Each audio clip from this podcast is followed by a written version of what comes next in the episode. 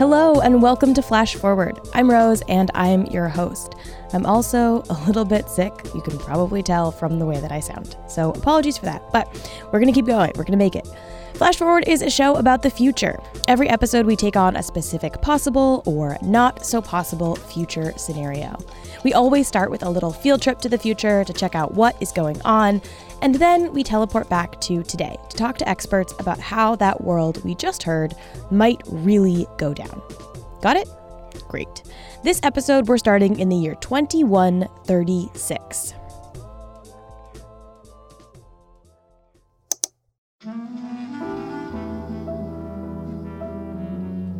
We know you have lots of choices when it comes to your next kidney.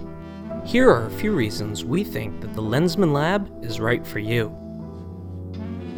World renowned surgeon and biodesigner Dr. Gray Lensman has successfully designed, printed, and implanted over a thousand organs, from hearts to kidneys to livers.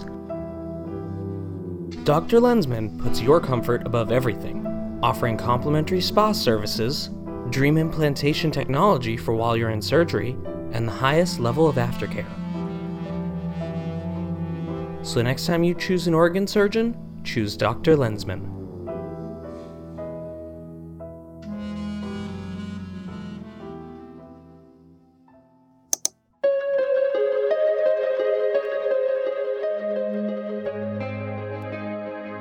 Most surgeons settle for simply replacing a failed organ.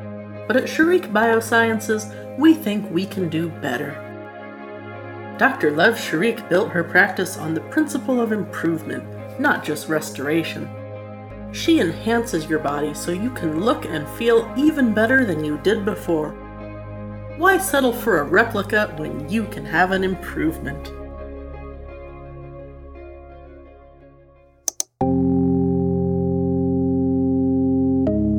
Wouldn't let interior decorator design your house without your input, would you? Why let doctors design your organs without any oversight? With Organ, you can design and print exactly the organ you want from our certified repository of models, designs, and upgrades. Our point and click user interface makes it easy to fully customize your new body part. Simply click, drag, and print, and you'll have an organ ready for implantation. Call now for this special offer. Simply pay shipping and handling, and the printer is free. Call 1 800 ORGN now.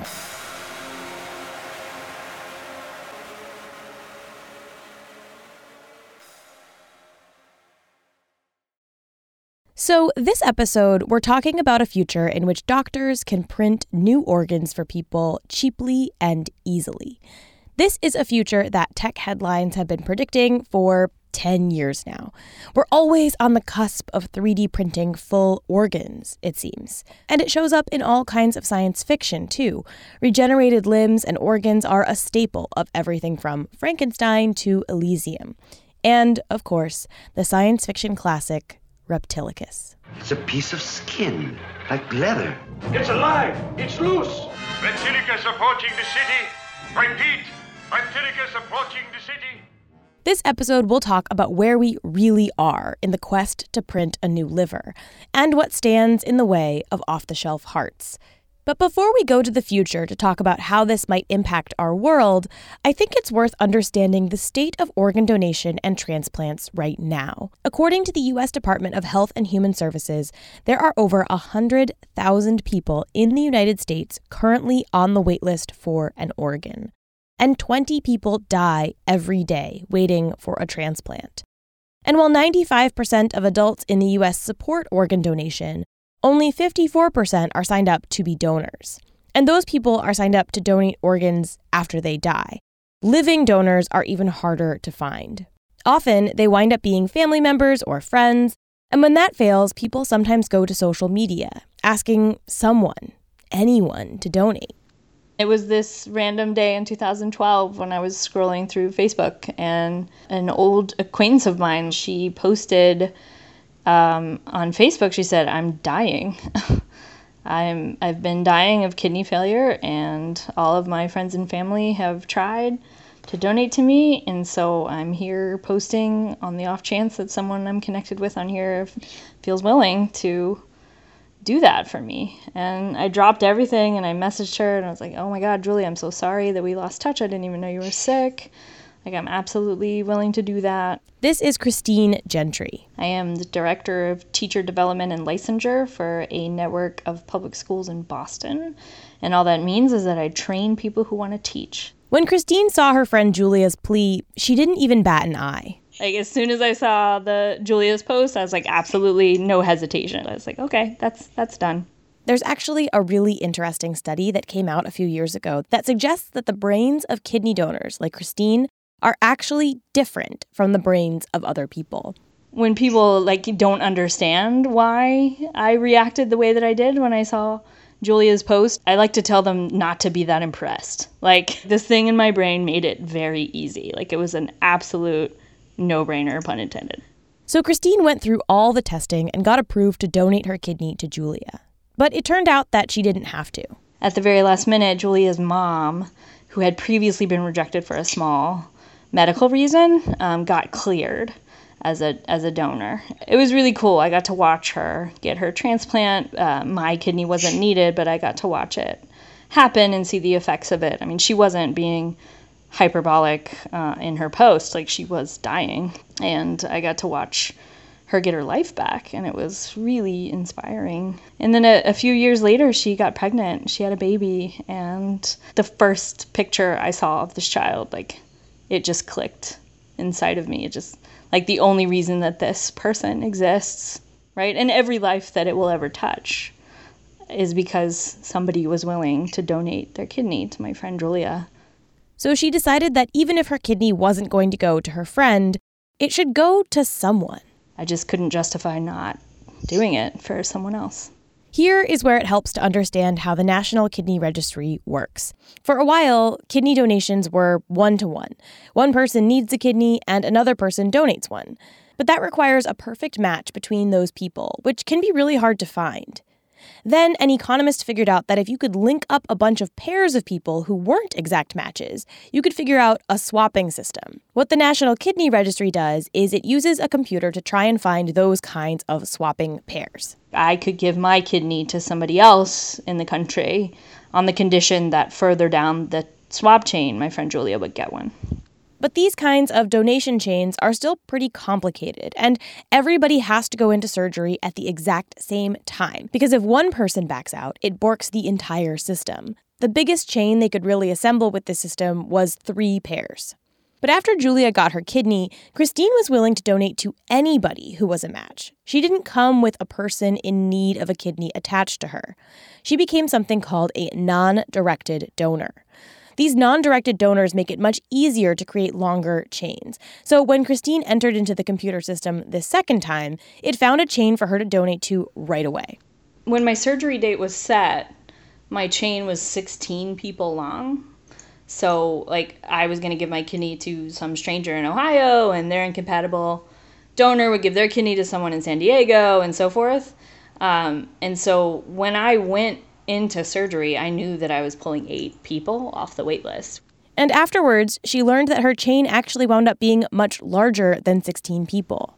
A few months after my surgery, they called me, the National Kidney Registry called me and said that the chain had kept going and had eventually ended at 56 surgeries, uh, which is incredible, right? So, like, 28 people were pulled off the list because of my one decision to donate. In fact, Christine's kidney chain was the third longest kidney donation chain ever achieved at the time. Have you met the person who has your kidney?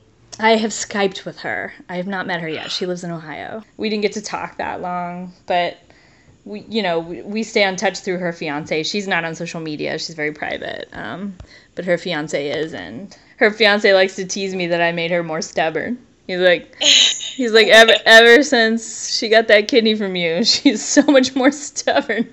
I'm like, well, yeah, that might be me. I can't wait for you to see like baby photos of. Oh my god! Like, more baby photos. Don't even. You're making me teary. I hadn't even thought about that. For Christine, donating a kidney was incredibly rewarding. But even though the donation chain system helps a little bit, it's still not very efficient. And there aren't enough people willing to donate to save everybody. Plus, those who receive donated organs have to go on immune suppressing drugs to make sure their bodies don't reject the outsider organ. So, what if we could just skip the donation part of the equation entirely and give people printed organs that were made from their own cells? Well, we can, at least in some cases. Yes, in fact, there are many patients already walking around with engineered organs. You know, we implanted the first organ back in 1999, so we now have a long history of implanting these. This is Dr. Anthony Atala, the director of the Wake Forest Institute for Regenerative Medicine. Dr. Atala implanted one of the first regenerated bladders in a patient named Luke Massella back in 2001. Here's Luke talking about his life before the bladder implant. I was really sick. I, I could barely get out of bed. I was missing school. It was just pretty much miserable. I couldn't, you know, go out and play, you know, basketball at recess without feeling like I was going to pass out when I got back inside. It was, I felt so sick. I was facing basically a lifetime of dialysis and I don't even like to think about what my life would be like if I was on that. So after the surgery, um, life got a lot better for me. I was able to do more things. I was able to wrestle in high school. I became the captain of the team, and that was great. I was able to be, you know, the normal kid with my friends, and because they use my own cells to, you know, build this bladder, it's gonna be with me. I got it for life, so I'm all set. That clip comes from a TED Talk that Dr. Atala did back in 2011. And after the audience saw this video of Luke on the giant screen, he came out on stage. So, Luke, before last night, when's the last time you saw Tony? 10 years ago when I had my surgery, and it's really great to see him. And Tony done hundreds of these? What I know from he's he's working really hard in his lab and coming up with crazy stuff. I know I was one of the first 10 people to have this surgery, and when I was 10, I didn't realize how amazing it was. I was a little kid, and I was like, yeah, I'll have that. I'll have that surgery. I, Luke was one of a handful of kids who received bladders made from their own cells over 15 years ago, which makes you think that we're certainly well on our way to bioprinting kidneys, right? Well, not really. A structure like a bladder is relatively easy compared to other organs. So, the way that we engineer tissues and organs has to do with how complex they are. You can lump organs into a couple of different groups. There's the flat stuff. The least complex are flat structures such as skin or cartilage, mainly because they're architecturally less complex. Mostly one major cell type. The tubes. Blood vessels or windpipes. The bags. Hollow, non tubular organs like the bladder or the stomach. These organs architecturally are more complex, the cells are also more complex, and there's more interaction with other organs. And the solid hunks. And finally, the most complex organs are the solid organs, like the heart, the lung, the kidney. So the kidney is, in fact, uh, one of the most complex organs. Over 20 different cell types, solid organ, multiple functions. It really is a very complex organ. Because kidneys are so complex, there's a lot that can go wrong with them, which makes them by far the organ that is the most in demand. 83% of people waiting on organ transplant lists are waiting for a kidney. Unfortunately, their complexity also makes them the hardest to bioprint. Right now, doctors can pretty successfully print the first two groups flat stuff and tubes, and they're getting better at printing bags like stomachs and bladders. But solid organs and kidneys are still elusive. When we come back, we'll hear a little bit about exactly why we're still so far away from growing kidneys in the lab, and about how bioprinting might change medicine. Plus, we get really heated about file formats and cookies. But first, a word from our sponsors. So, we know that organ donation isn't going to solve all of our organ problems. And we know that we can already print some structures. But what if we could print all organs? This is the central question of one chapter of a new book called Soonish 10 Emerging Technologies That'll Improve and or Ruin Everything, written by Kelly and Zach Weinersmith. I'm Dr. Kelly Weinersmith, and I'm an adjunct assistant professor at Rice University. I'm Zach Weinersmith, and I draw cartoons. Which one? Oh, uh, yeah, yeah. I, I draw a comic strip called Saturday Morning Breakfast Cereal. Zach and Kelly's book explores everything from asteroid mining to fusion power to programmable matter. But for now, we will stick to the chapter on bioprinting. So we've talked about what we can and can't print. But how does bioprinting work in the first place? There are actually a couple of different methods, but the most common one is the 3D printing version. You know, something like the 3D printer that you might have on your desktop which is a sort of extrusion device. Only instead of extruding plastic, you're extruding a, a, a gel that has cells um, suspended in it. And you sort of build something up layer by layer by this means uh, until you have something that's recognizable as a, a, body part or part of a body part, like a vein or a cornea or, or someday maybe a, a kidney or something like that. And a reason this is a cool technique for making organs is because organs are made of lots of different cell types and they have, you know, capillaries and veins going through them and they're complicated structures and with good 3D printers you can be printing with multiple different things at once. So you could be putting down different kinds of cells or different kinds of cues that those cells needed or trying to lay out some of the vasculature. And you kind of need to do a lot of that stuff all at once as you mm-hmm. go because if any cells don't have oxygen or nutrients or can't get rid of waste for like a couple hours, they're probably going to die. You can think of 3D printers kind of like really fancy glue guns. You load them up with some material and then you squeeze that material out of a nozzle. For a tabletop 3D printer you might buy for fun, that material is usually some kind of plastic. But for organs, that material could be some goo made out of cells. That makes it sound kind of simple. Uh, it's not simple at all. Just coming up with the cell holding goo in the fancy glue gun is incredibly hard the cells need to stick together and they need to stay together in in a structure which means you need to print them with something that's going to hold them together but is then later going to dissolve away as the cells sort of create their own matrix and communicate with one another. And as you're trying to put these cells together they need various cues. Sometimes you need to like heat them or you they need to have cues so that they know where to go or what to do and they need to be talking to each other. And even if you get the right cells into the printer you have to make sure that the very act of printing doesn't mess them up. You need to make sure that as it's going through the bioprinter, you're not compressing the cells too much so that they squeeze and pop before they come out mm-hmm. of the mm-hmm. little tube. Sometimes, to solve all of these problems, scientists wind up adding stuff to the 3D printing goo that you don't really want in your final product. The stuff that makes it easy to 3D print something uh, is not necessarily stuff you want in your body one way to imagine this is to think about cookies delicious 3D printed organ cookies. Actually, we're just talking about regular cookies. We read this story about this guy who wanted to 3D print shortbread um, so you could bake like letters and, and shapes and so forth. And the problem is with something like shortbread, it seems like a pretty good substance to extrude out into a 3D printer because it's fairly solid, um, but it's not homogeneous. So if you have it sitting in your little device for a while, it's going to separate. There'll be chunky bits here and smooth bits here. And so when you're trying to extrude it smoothly, it's not going to work well. So what do you do? You add other substances. You add, say, something, some emulsifier to smooth it out, or maybe some other thing to thicken it up. You're also going to remove like anything that's interesting, like chocolate chips or something, because that's going to mess with your apparatus. Anyway, so you're going to keep adding these different things to your shortbread mix. And what'll happen, and this is what happened to the guy in this story we found, is you get this really nice extruded shortbread looking stuff that just tastes awful. The same thing goes for 3D printed organs. To make the printing process work, scientists often add chemicals that they don't actually want in the final product, which means they then have to figure out a way to get those chemicals out later on. This is just one of many hurdles that 3D printing organs faces.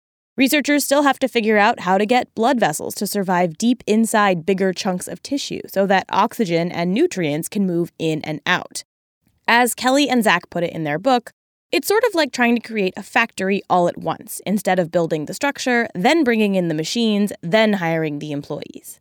But one thing that really surprised me to learn while reading Soonish is that one of the hurdles facing bioprinting is file formats in almost every case when we were researching this book, what we thought we were going to learn about the technology is not what ended up being the surprising and interesting thing about the technology. So we had expected that the problems with bioprinting were going to be the kinds of things we just talked about. And then we were talking to Dr. Jordan Miller at Rice University and we asked, you know, hey, are there any other problems?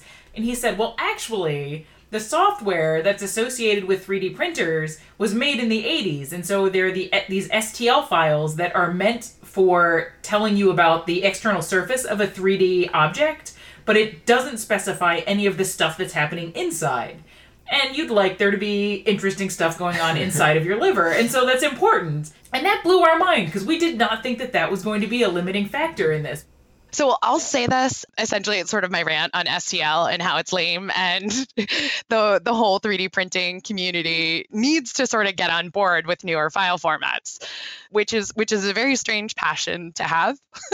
this is Megan McCarthy. I am with the Office of Cyber Infrastructure and Computational Biology at the National Institute of Allergy and Infectious Diseases, part of the National Institutes of Health. Megan is also a project lead for something called the NIH 3D Print Exchange, which is an online repository of 3D printing models.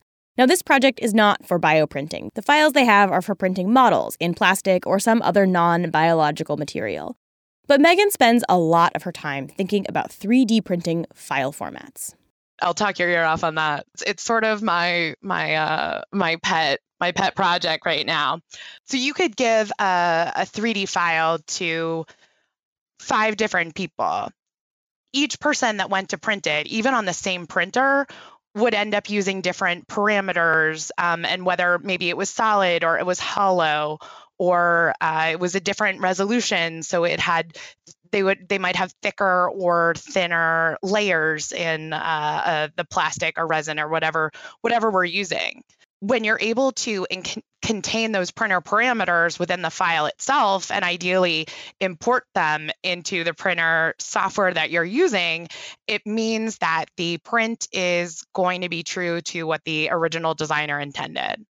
So, if one team designs the organ and another team prints it, they might wind up with a heart that has thicker or thinner walls than the designer wanted, which is obviously not a mistake you want to make with a replacement heart. The solution for most teams working on bioprinting right now is to simply design all their own stuff. Well, you know, we uh, have devised all our software programs here because we build our own printers. So our printers are specifically designed for printing tissues and organs. And as such, we, being that we designed these printers and we built them, we also had to build the software programs to support them.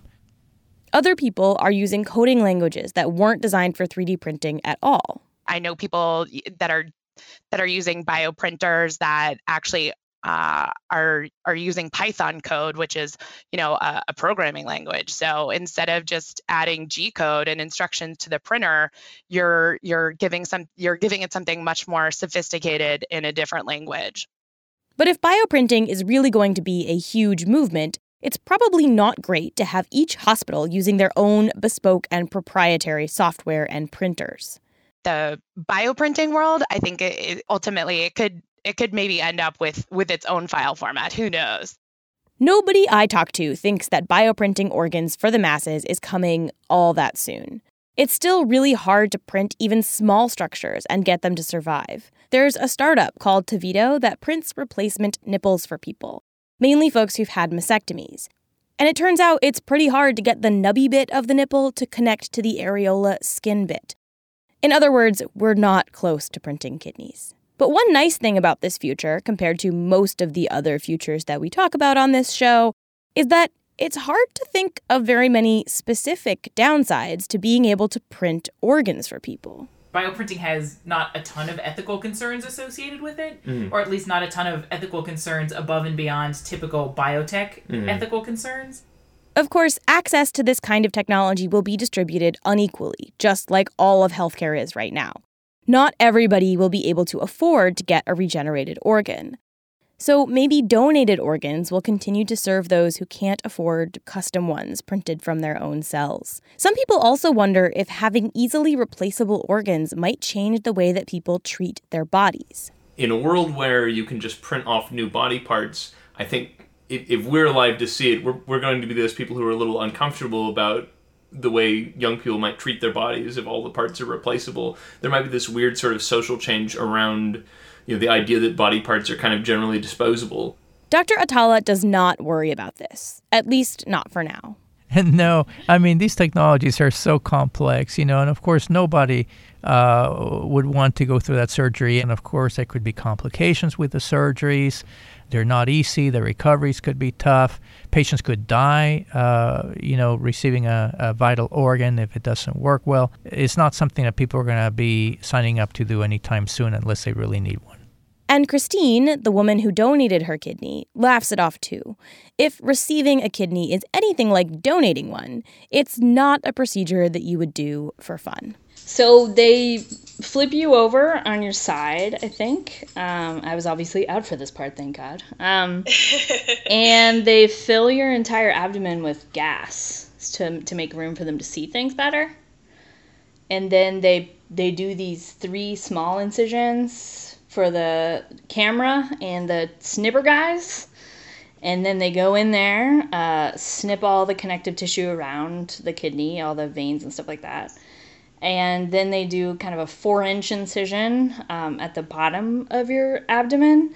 And somebody actually sticks their hand inside of you and pulls the kidney out. it's, like, it's like that scene from Indiana Jones Temple of Doom. If we could print organs, nobody would have to go through that. In fact, nobody would donate organs anymore at all. Sometimes I like to think about distant future archaeologists, and in this case, I imagine them coming across bodies from, say, 1990 to 2060, and noticing that some of them are buried after having all of their organs removed, and trying to figure out why that is, and why it stopped. But you can take this future one step further, too. What if you could replace organs with better organs? There are body hackers right now who are really interested in improving humans, not just replacing things. Dr. Atala is a doctor, and like most of the people currently working in bioprinting, his focus is replacing organs. Evolution has done a pretty darn good job at being able to get us to where we are today, right? We have, you know, really literally you know, millions and millions and millions of years of evolution to get these organs and tissues to work the way they do. And if you really think about it, when you sit back and realize how many things can actually go wrong with the human body any day, and they really just don't. For the most part, you walk around with a pretty darn good uh, set of organs. And so our goal is to basically replicate what nature has already done. But evolution isn't an efficient process, nor is it one that is driving towards any specific supreme being. If you were going to design a human from the ground up today, you probably wouldn't do it the way that evolution has. You wouldn't include the gallbladder or make the ulnar nerve run so close to the elbow. And have you seen human knees?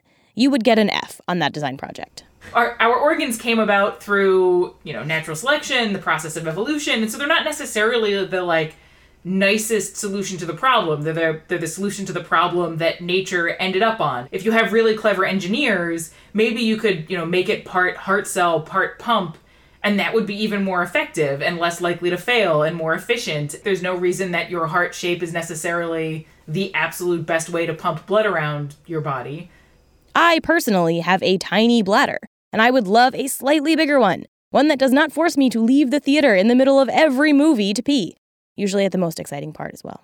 So I would definitely sign up to get my bladder replaced. And I bet that this kind of thing wouldn't start with full organs. People already get plastic surgery to change their bodies. I have several tattoos. It's not that far away to, say, changing big parts of your skin. And the other thing I thought of is if you can just print new skin, then you can get a really regrettable tattoo, and it's like not that big of a deal. Whoa! I hadn't thought about that. I mean, so wait, when you graft new skin on, does it does it seamlessly? like you'd still have wouldn't you still have like a weird line or like you know if well so I'm looking at my arm which is like covered in freckles so if I put a new clean piece on there it would look obvious so you couldn't completely erase your old sin could you but you could cover it you get a whole new arm though or instead of getting tattoos, you could get cool enhanced skin replacements full of sensors or scales or something. This all got me thinking about how we might treat our discarded organs in the future. So um, I got an, my IUD replaced recently, and I asked the woman, I was like, I would like to keep it, the old one, because it's like kind of cool. It was inside my body, and now it's outside my body. I haven't had a baby, so it's the only other time I really get to like experience that. I feel like there, if you were to get replacement, would people have a little collection, like a little like in their office, have their little jars of their organs, which I would want because that would be so cool. That, that totally fits into my like we're gonna be weird to our grandkids thing though. It's gonna be like grandma keeps all her old livers. Isn't that like weird? you know. I am really looking forward to being the weird old grandma with a shelf full of livers that she shows to her grandkids to creep them out. That's all for this future. For more information about anything we talked about on this episode, you can look at the show notes or go to flashforwardpod.com to find links. If you're interested in becoming a living organ donor and want to know more about what that's like, you can get in touch with Christine Gentry. Her email is christine.gentry, that's G E N T R Y, at gmail.com, and she is all about helping people understand donation.